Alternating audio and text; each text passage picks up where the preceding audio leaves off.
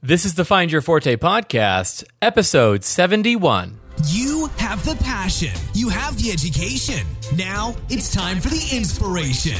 Get ready to step up to the podium with purpose. This is the Find Your Forte podcast with choral director and lifestyle entrepreneur Ryan Guth.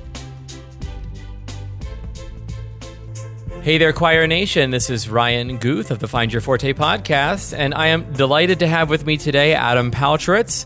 Uh, he is a, a, conductor and music educator, and he is also uh, the writer over at adampaltrowitz.com and the Choral Clarity blog and sheet music company.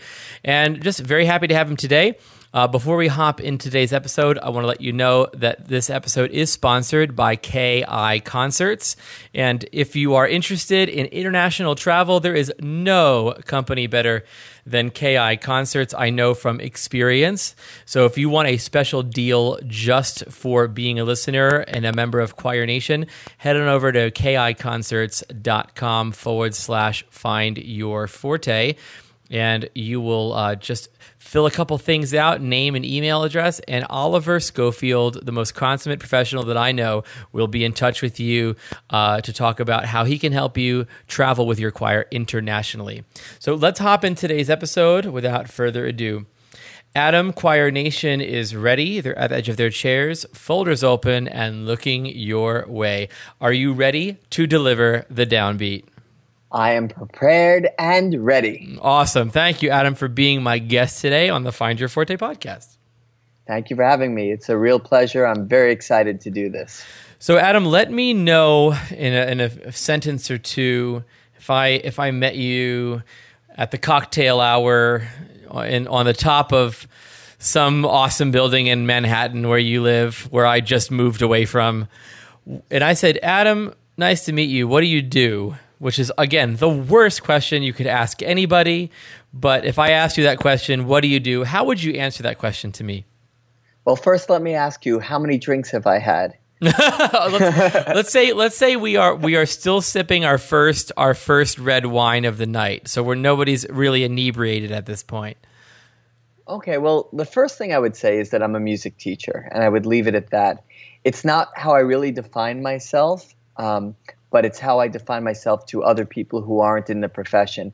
And um, I leave it for them to ask me more questions. And at that point, that's when I really go into what it is I view that I do and, and, and how I choose to do what I do. So if you've had a couple more bottles or bottles, a couple more glasses of wine, would you be like a, a Tuzik Meacher or something? What yeah, would you, what I, would you say at that point? I would say that I well, what I say to my students really is is I, I teach life through music. Music is my vehicle for teaching about life. I love that. I think that's beautiful. That's a wonderful. That's a wonderful, wonderful thing. Um, now, explain to me a little bit about about uh, where exactly you teach and, and and what that program looks like. Sure. Um, I teach in uh, a town called Plainview, which is right on the border between Nassau and Suffolk County on Long Island. Long Island is um, a little bit east of New York, um, sort of in the middle of the Atlantic. And um, it is about 20 miles outside of New York City, out of Manhattan, maybe 25 miles. I've been there for 19 years now. And the way the choir is, we have 1,600 students in the whole school, uh, 9 through 12. There's um, four elementary schools that feed into two middle schools that feed into the high school. I'm the only high school choir director there. And so we have about 120 students in the program. We have a ninth and, te- uh, ninth and 10th grade treble choir, which is all the girls in ninth and 10th grade that want to sing. And then we have a mixed choir, which is 11th and 12th grade girls, all the girls that want to sing, and all the men in the whole program. So it's a non-select program. If you want to sing, it's just age appropriate. You join either the treble choir or the mixed choir. So the men in ninth and tenth would jump into straight to the mixed choir. Exactly. Got you. Okay. Very very good.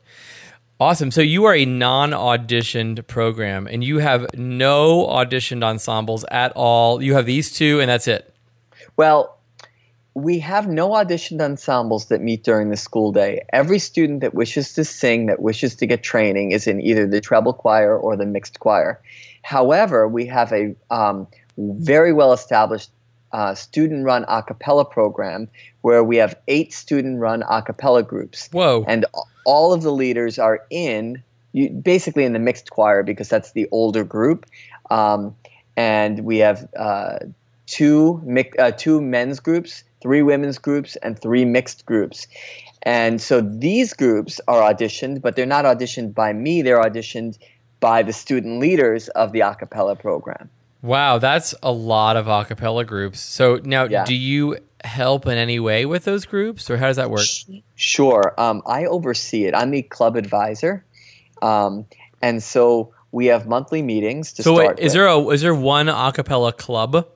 Yes, and these are these are all okay branches exactly. of that club. Okay, got you. They are all branches. The way we view it is the choir is the the choir is the tree, and the a cappella club is a branch off the tree. Mm-hmm. So ninety about 90% of the kids in a cappella are in the choir. And if okay. they're not, they've been in the choir for many years, and then they, you know, maybe in their senior year or junior year decided, well, I've had enough training and now I just want to do this. But the majority are in the choir. And so these are leaders in the choir who have now stepped up and decided that they wanted to write their own arrangements, that they feel comfortable leading other students. So it's it's an extension of the choral program. Wow. That's it's impressive. I mean, you have that many a cappella groups. Now, uh, how big are they? Um, the groups range from, I'd say, about 12 to 20. So, um, how many kids do you yeah. think of the 120 kids in your program are actually taking part in the a cappella groups? I would say about 80 of them, maybe Holy more. moly. Yeah. Wow, so uh, they're getting a real diverse a real diverse uh, experience there at, at your school. They are. And the best part about it is they're getting serious training from me and from the choir. And then they're applying that into the pop genre, into the things that they enjoy doing in their free time. So I don't have to compromise my training for them because they're creating that themselves. So I don't have to win them over with a pop song. Um, not to say we don't do pop songs, we do some pop songs, mm-hmm. but we can really focus on high quality repertoire because they're there with a desire to learn a higher level of music making and then apply it to what they're doing. That's great. And it kind of streamlines your it streamlines your work and it it it actually also helps you to um, clear up some mental RAM uh, so so that you don't have to uh, yeah really overextend yourself. And we just literally a few weeks ago had uh, a, a Technique Tuesday episode about things that kids can do f- to help your program so that you don't have to do them yourself. And I yeah, totally left out groups like running a group. I, I don't know why I didn't I didn't I didn't include that in the in the episode, but but um th- that's one other thing they can do that this this conversation just brought to light. That's such a wonderful it's, thing. It's amazing because they come back to the choir and frankly into music theory, which my, one of my fine colleagues teaches.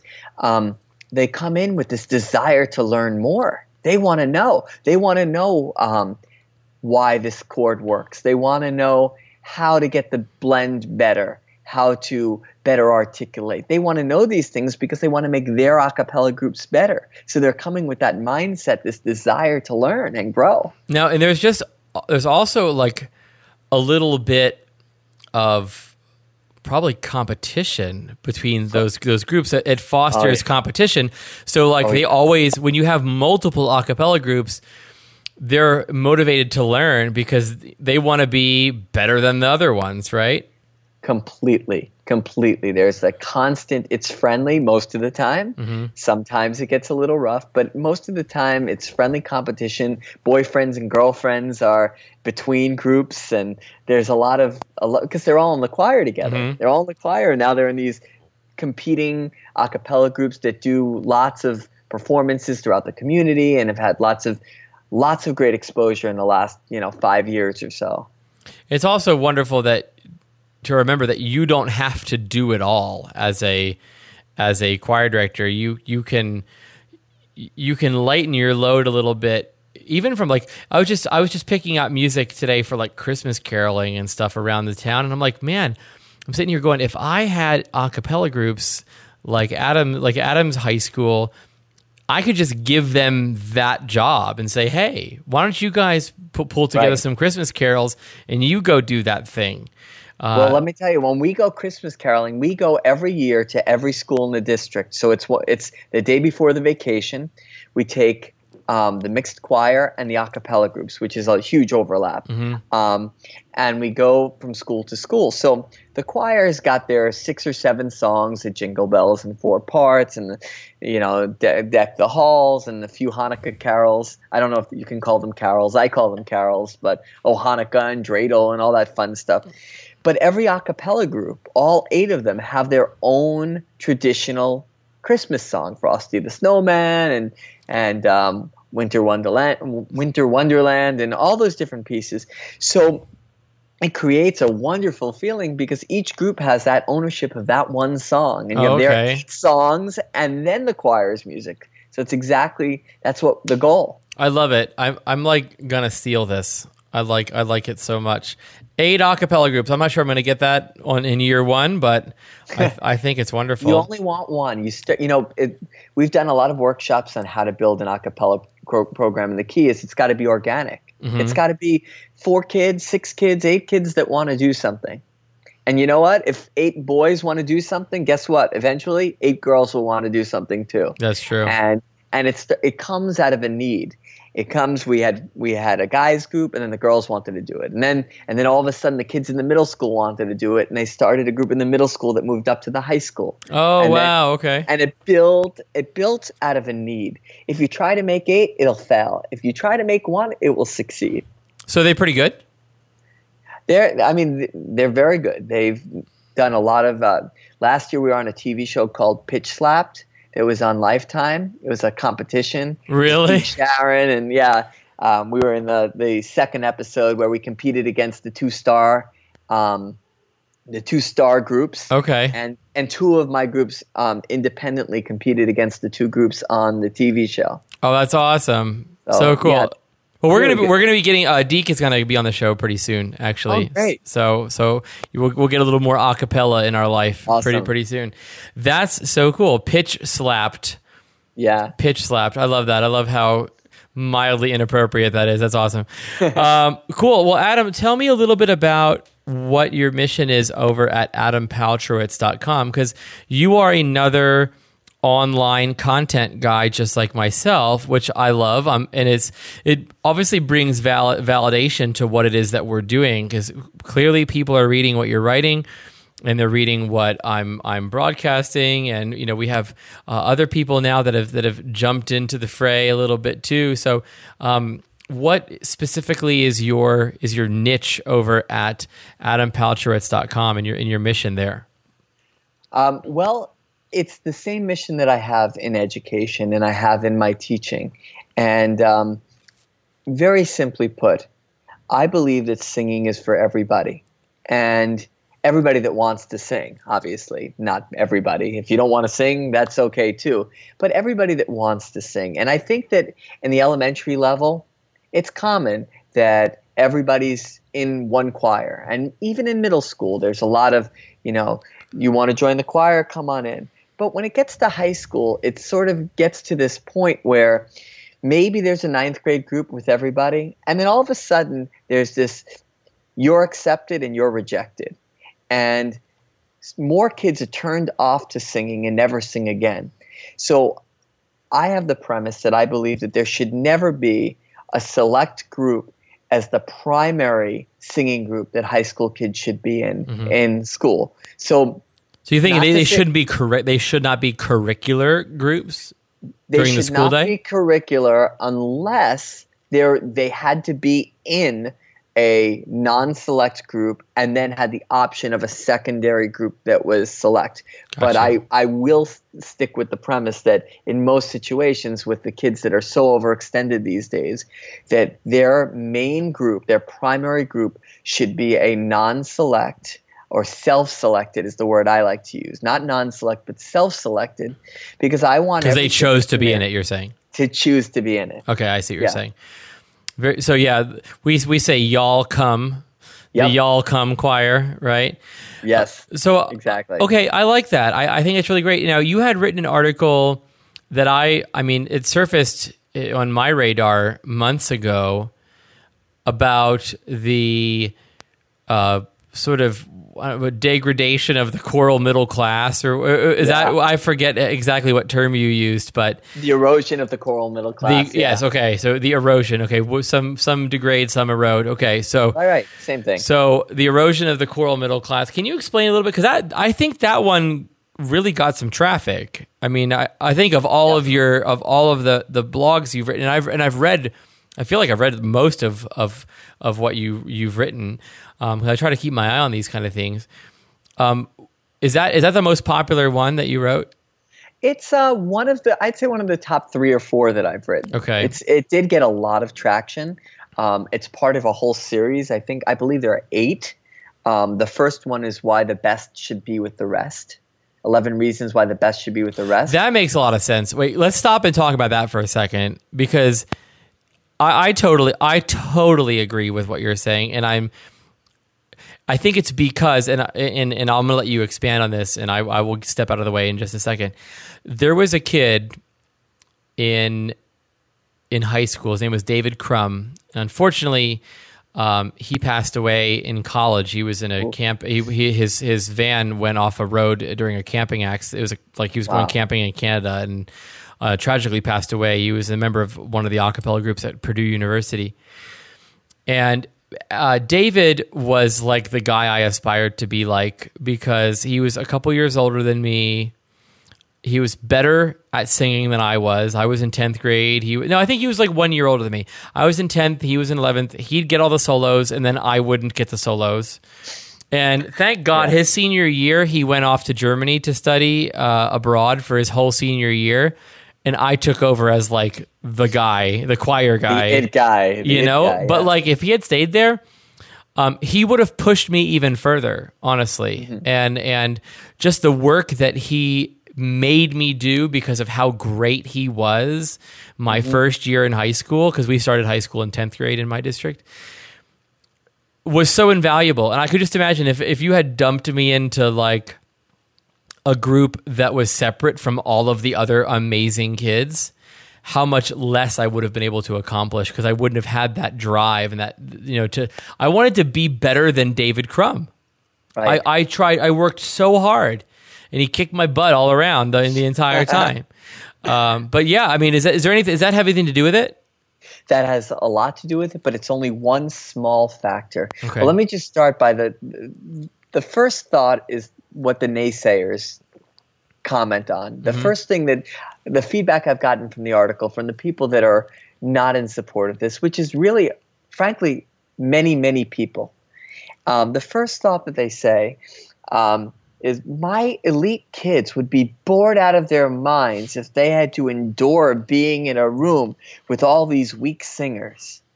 Oh my god! And- if I had that, if I had, you, oh, oh, Yeah, and, and oh, I think don't and I even think start right me. off the bat. Okay. when I hear that, it strikes a chord. When I think of the choir, my my choir, uh, your choir sucks because you suck. Yep. Is that first thought process I have? It's how can you possibly think that? It's because you don't understand how to engage all students in the program. Mm-hmm. There's a role for everybody in a program, and the first the first thing that we have to understand is that we have to motivate all students to want to learn.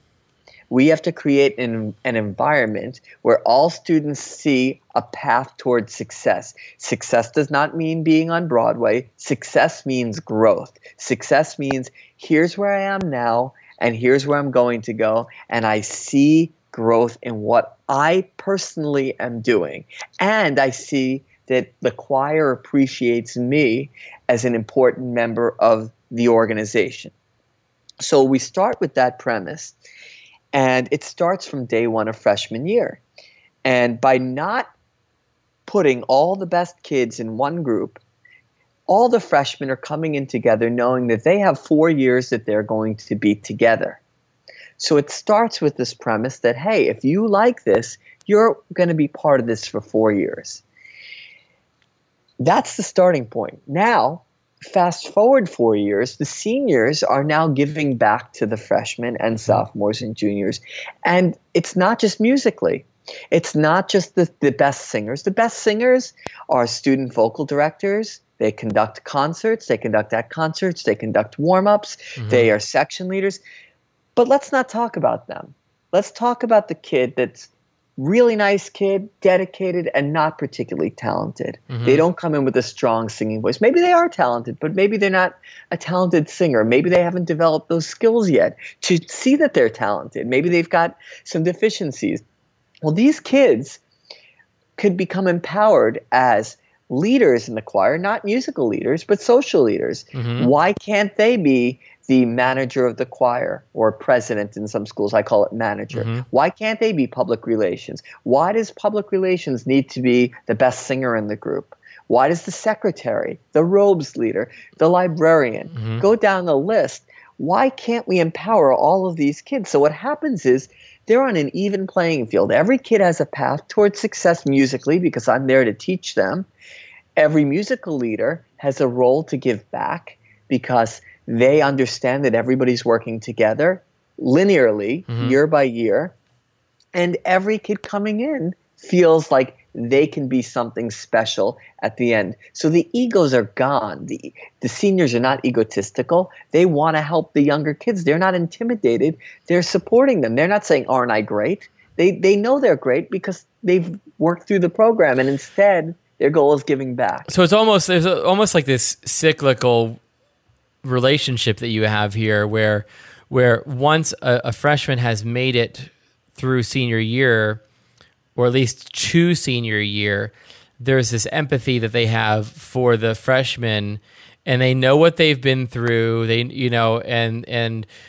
um, now that they have a leadership role, um, they're not bored, and they can give back to those kids because they know they know what it's like to be a freshman or a sophomore or or a kid that you know maybe didn't come out of their shell until junior or senior year or, whatever. And and they can really work on fostering relationships with those younger ones. And I, I, mean I think that's a really a really beautiful thing. And it probably takes it probably takes a good few years to really start a program like this and, and really get it going to where you see that that kind of result I think it takes a few years to for to get it really really strong, but there are things that can be done right away that I see um, are real key elements. For example, student empowerment can happen on day one.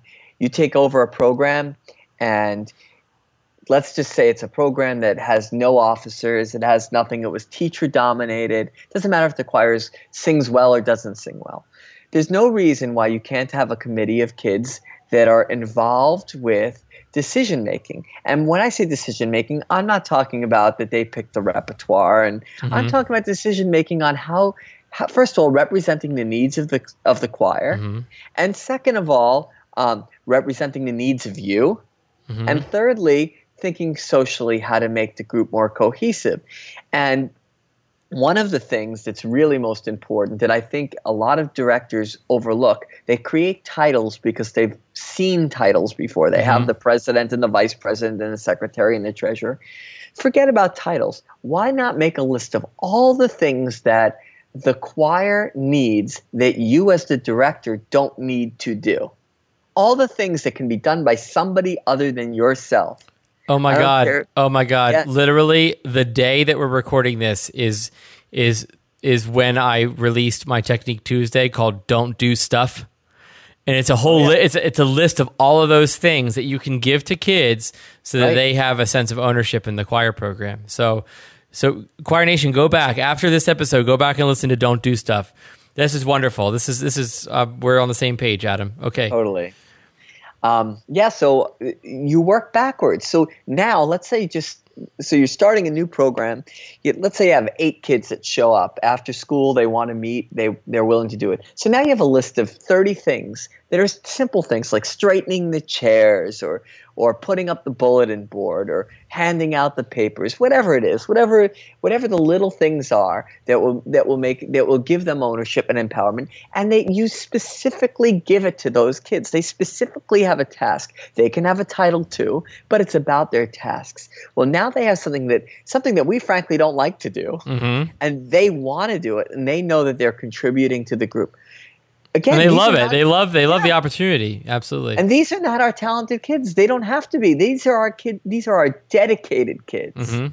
So now you already have dedicated kids that are involved and empowered. Yep. And dedicated kids are going to work twice as hard to become the most talented kids. Exactly. Exactly. And there's a path for them. It's all about the buy-in.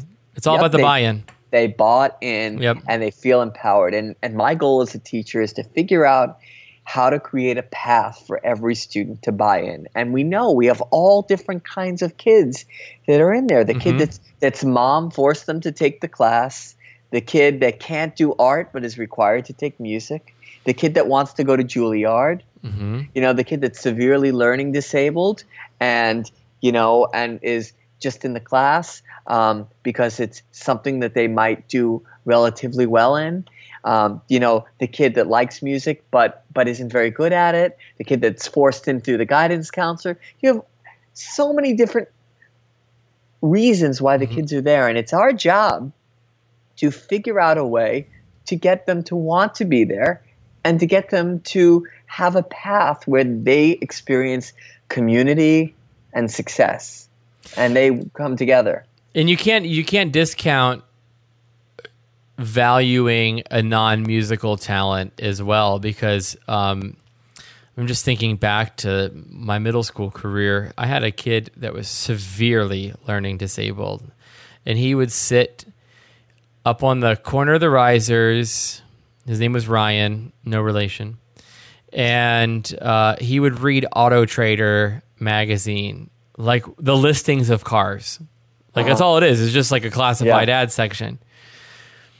And he, if I had had him as a high school student, I think I think I know what I would have done. Like he literally would have been the leader of the car wash because the kid the kid left and went to auto to like the the the the um, auto mechanic vocational school program in high school and he's he works on cars and like that's what he does you know? Of course they jammed him into standardized testing and they tried you know they tried to jam a square peg through a round hole for his entire middle school career and everybody thought he was stupid Right. you know? But but the kid was brilliant with cars and and you know he held a trumpet in band you know? He was he didn't really do much with it right? He didn't really sing so so well but but if a kid was in my choir like that i'm like kid likes cars. He's going to run the car wash and he's going to love every moment of it because there's going to be all these different cars that are going to come through. I'm just thinking like there are you you probably have a kid in your ensemble somewhere that you're like man that kid just stands there. But f- see what see what you can do with that kid. That kid's gonna that kid could be brilliant in something. Here's the thing. I have to disagree a little bit. I don't have any kids that just stand there because they're going to buy in and, and I don't mean buy in that this, this is going to be their passion for their life and that's that's not my goal. My goal is to get them to find their passion in something else, whatever interests them. My goal is to show them that they can grow no matter what as a singer um, and that I don't treat my star singer different from my weakest singer who's there to learn. Um, we have rota- uh, rotating lessons um, oh that's in the nice school day, so That's we're very very nice. lucky. That's very nice. Um, so between my two choirs, I also see the kids once a week in groups of six to eight or maybe ten kids around the piano, and every student sings by themselves. And my goal is to instill confidence and get them to improve and feel the improvement. It's not my judgment of their improvement; it's their awareness of their improvement. So I I mean in the last I mean I can't speak about the first few years of my teaching when I was still getting my feet wet, but in the last 15 years I can't even think of a student that didn't improve massively and I've had some severely learning disabled students in this program and they have found their way. They have found their way to be able to hold their part um, sing out, sing with confidence, sing solo repertoire. Um, maybe it's not what you'd want to hear at a solo recital, Mm-hmm. um, but sing well enough where they can really sing for a class and get them applauding them. Um, and I think that it's really important in a choir to, especially, it's a self select group, but they're all there to learn, and I'm there to teach them. They're self selecting to be in a place where they're trying to learn. I'm not going to let them. Um, you know, have a magazine out or do something else. They're there to learn. If they're not there to learn, then they should find something else. But if mm-hmm. they're there to learn, I'll re- meet them wherever they're at. I will not hold them to the expectation of another student. They're an individual, but they're going to grow. They're going to become a sight reader. They're going to develop ear training, and they're going to learn Italian repertoire. They're going to sing the, you know, from memory, and they're going to stand up at that concert and they're going to sing with everybody else. All right, Choir Nation, we're going to take a very quick break to say thank you to our sponsor, KI Concerts. KI Concerts is the best place for you to go for all of your international choir travel needs. Oliver Schofield is their uh, co owner along with his partner, Michael. And they are some of the most professional people that I've ever met in my lifetime. And they are a gracious sponsor for the show. So if you're interested in getting some more information about how your choir can travel internationally with people like Craig Hella Johnson, Henry Leck, Elena Sharkova, Heather Buchanan. I mean, the list goes on. There are some amazing conductors that are leading these trips all around the world. Head on over to kiconcerts.com forward slash find your forte for a special deal just for you, Choir Nation. Again, it's www.kiconcerts.com forward slash find your forte. Let's get back to this interview with Adam Paltrowitz. So, have you ever had a situation where it's very apparent that a child signed up for choir because it's an easy A? No, because No. it's not. It's not an easy A. It's very clear. Here's the thing about easy A's. To me, easy A's mean the teacher has not delineated clearly what's expected of the kids. It is a very easy A. Everybody should be able to earn an easy A, but they actually have to do things to earn the A. Mm-hmm. So my philosophy on assessment and and therefore grading is that everybody should be able to do exceptionally well in my class. Mm-hmm. I'm not going to test them on singing ever. I will never test them on singing because I'm not going to let the star singer be able to earn a grade with no work and wh- another kid who works their butt off. Okay, so go deeper into that. Go deeper into that. What do you mean by so? When I open your grade book, what am I seeing? Okay, so um, first thing is participation. Okay, so that's 30% of their grades. So let's start with participation. Okay, what does that mean? Participation is there's two phases of participation. One is the very simple thing, coming on time, being prepared, and actively participating. Actively participating, the way I describe it, is you turn off the sound and watch what they're doing. What do you see? What is it that you're seeing? Okay, that is a very interesting way to look to look at it. Okay, cool. Tell me more.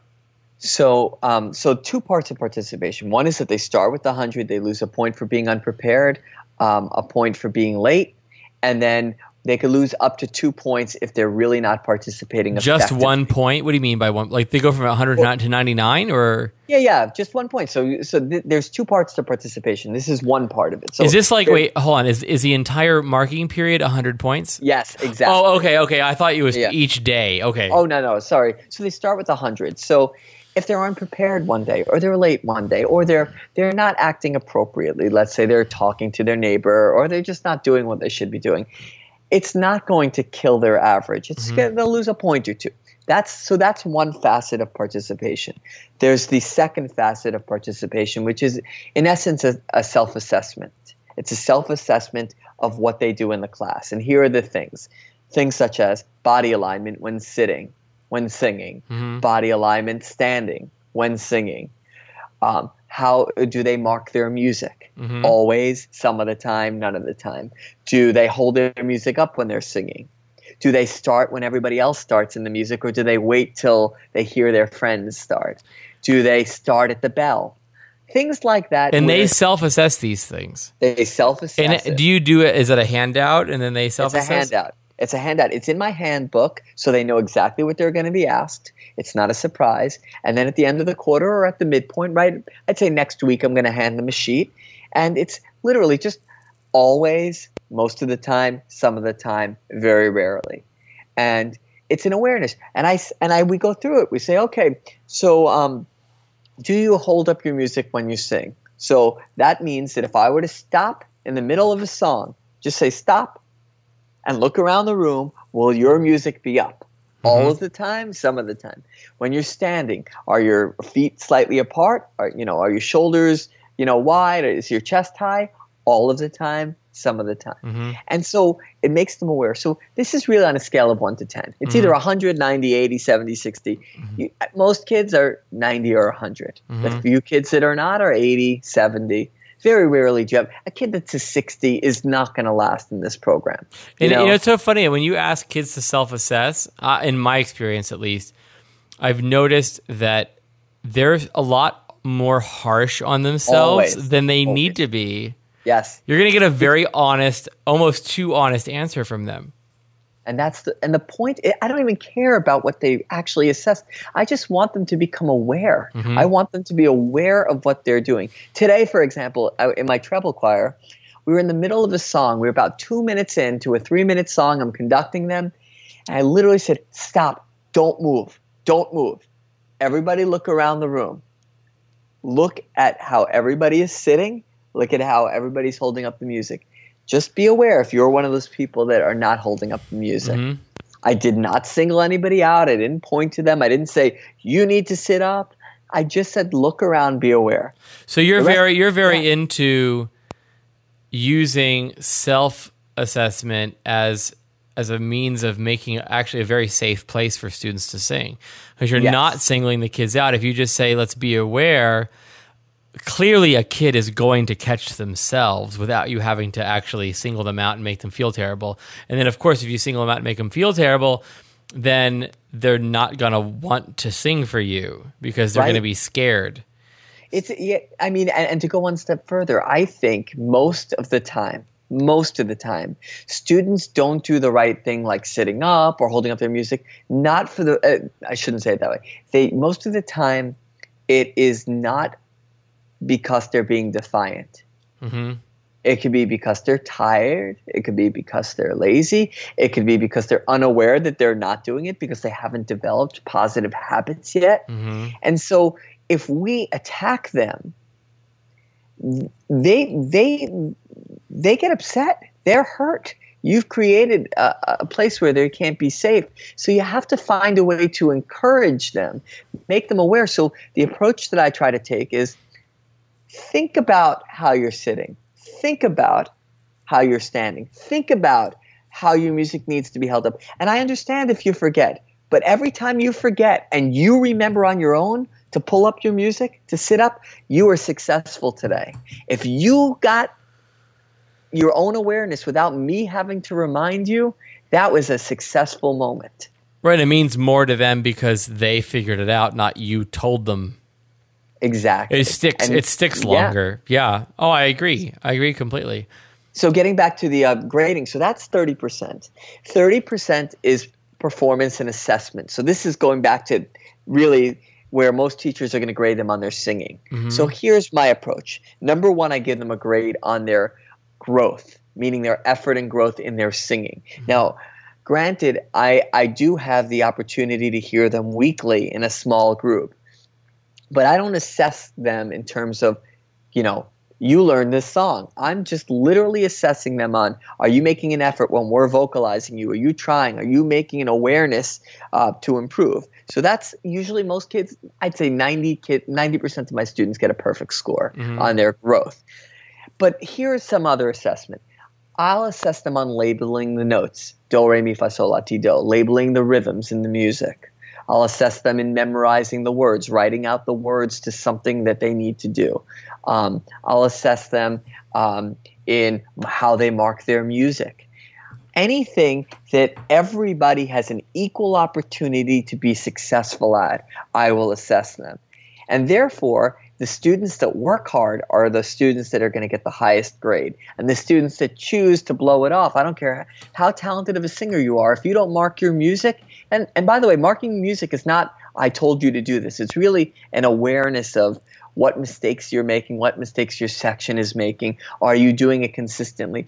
If you're not doing that, even if you're a great singer, you don't deserve to get those points.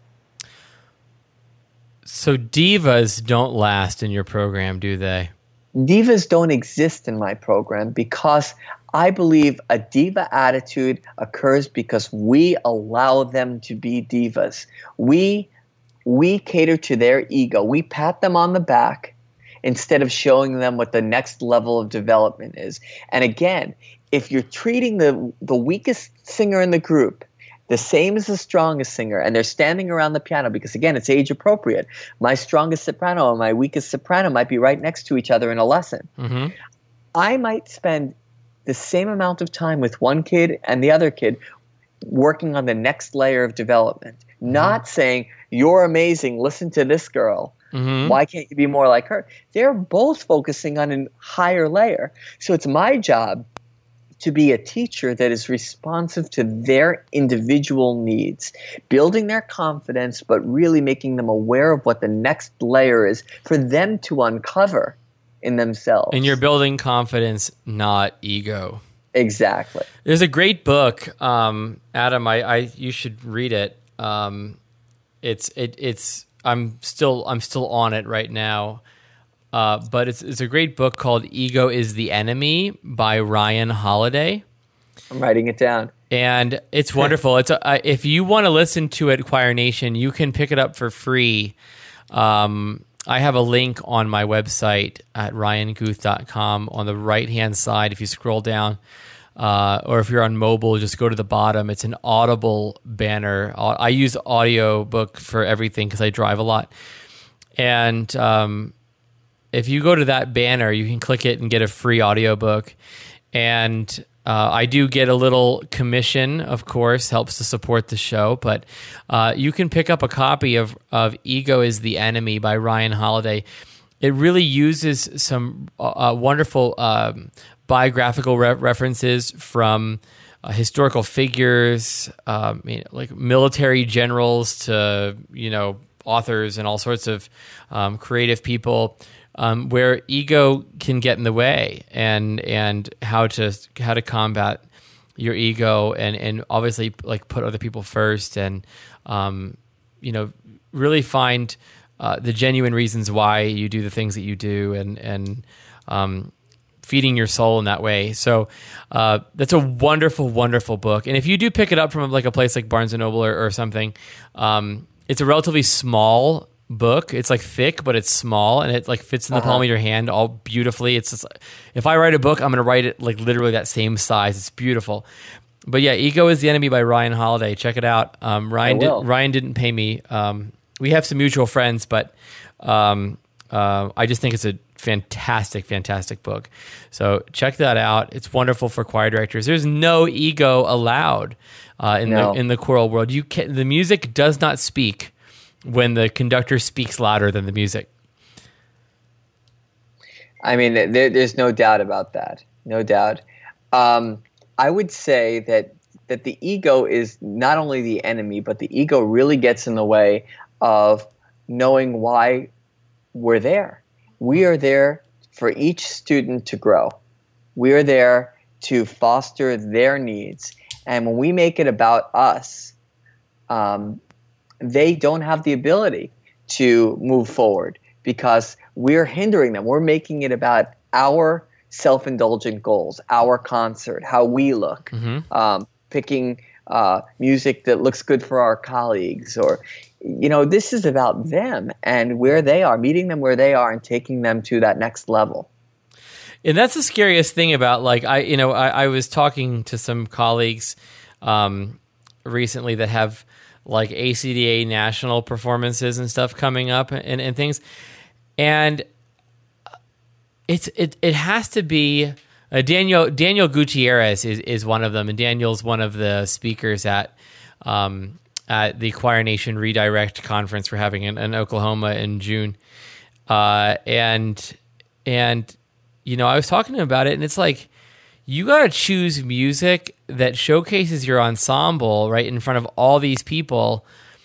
And you have to try to keep your ego out of it. Like you have to try to keep because Right. like you like obviously you naturally like want to impress the people that are gonna be there. Like ooh look at this awesome ensemble. Because daniel's groups are amazing. But Sure. daniel's groups are amazing because daniel's amazing. Like Right. he's a great guy um, he's not amazing because he forces his kids to be amazing. He's not amazing because he scares his kids into be being amazing. He's just an awesome dude, and and um, you got to think about like the upper echelon, quote unquote, of the choral world is is wrought with with ego, and it's almost like it's the second tier of choral directors in the world, like the top tier of the best, most elite choral directors, and that many of the people that have been on my on in my in my show are not are not snobs Right. at all because you don't get to that point by being a snob. You get to the second tier. You get to the second tier of of choral directors by being a snob. Agreed. And if, but if you want to do awesome things, you need to put other people's needs ahead of your own. Exactly. We don't have needs. We don't have needs. You know, maybe maybe the first 10 years of my teaching I had needs. And at a certain point you realize that it doesn't matter how great your high school choir is, they're not going to be a professional choir. hmm And they're not supposed to be a professional choir, and that's not supposed to be the goal. The goal is to train them to become great musicians, but really become lovers of music, lovers of music who hopefully will keep music in their life as active musicians Yep. in community groups. Um, and, and it's not about the elite.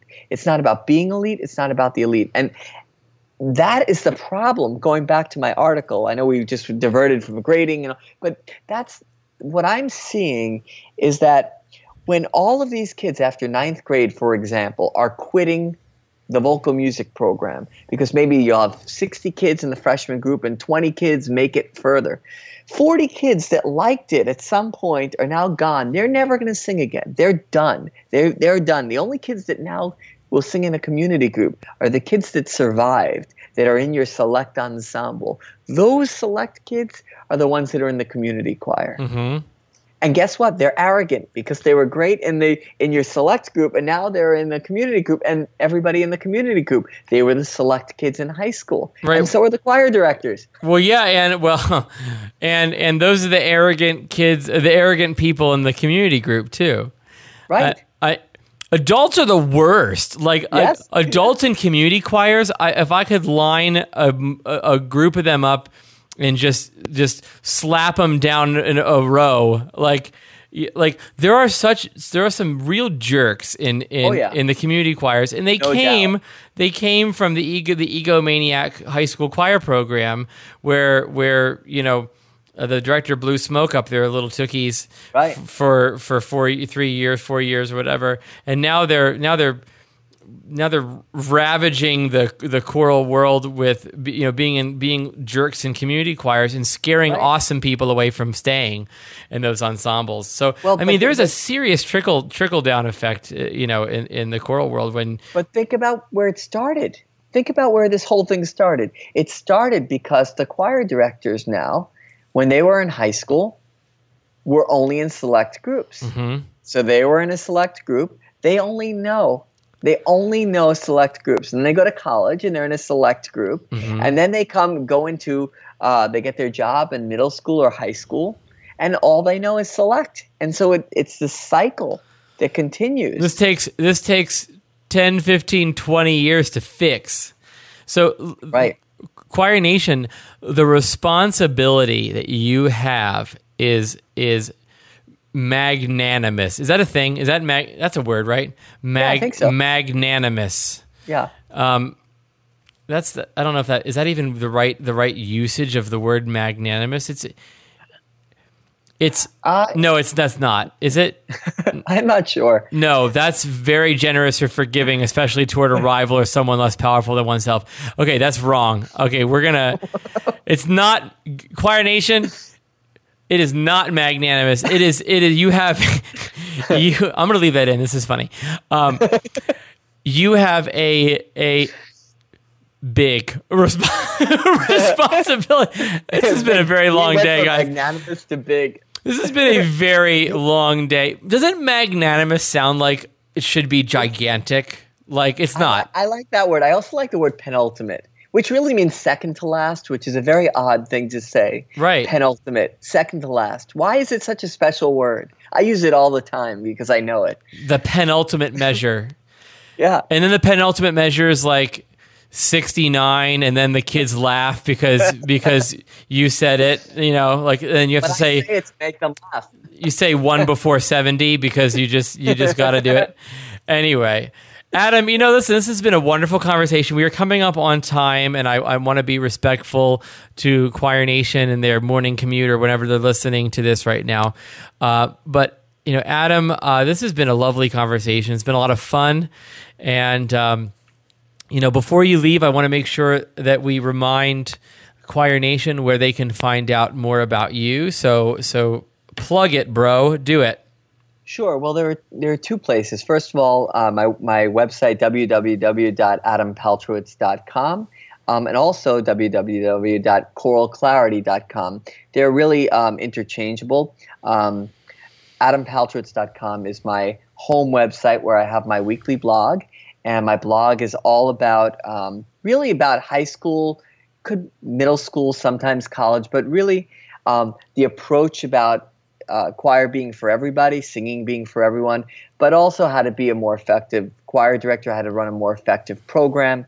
And then Choral Clarity um, website um, has music written by myself and also other people um, who write music that's aimed at high school um, students, meaning it's a cappella, mainly a cappella. It's well crafted, but it's not written for colleges where high schools are trying to do it. It's written in a way where the voice leading makes sense um, and where it's very singable. it's approachable Um, music a very approachable but still complex, complex in its nature, and um, and also the idea of being able to download instantly, view it, listen, and it it connects directly to my idea of uh, my blog of trying to reach everybody. Great. So, Choir Nation, I would I would highly recommend that you head over to adampaltrowitz.com, subscribe to his blog, you know, like and Please, share yeah. those posts, and and um, um, I mean, he really has some some great content out there, and uh, I mean, I was I was reading some of his stuff before I even got to know him. So so go over there, check it out. You know, there we're never this the choral world is never too crowded. So um, definitely check out adampaltrowitz.com. You will be able to catch a link to that on his show notes page, which is uh, www.ryanguth.com forward slash uh, 071. Yes, 071 for episode 71.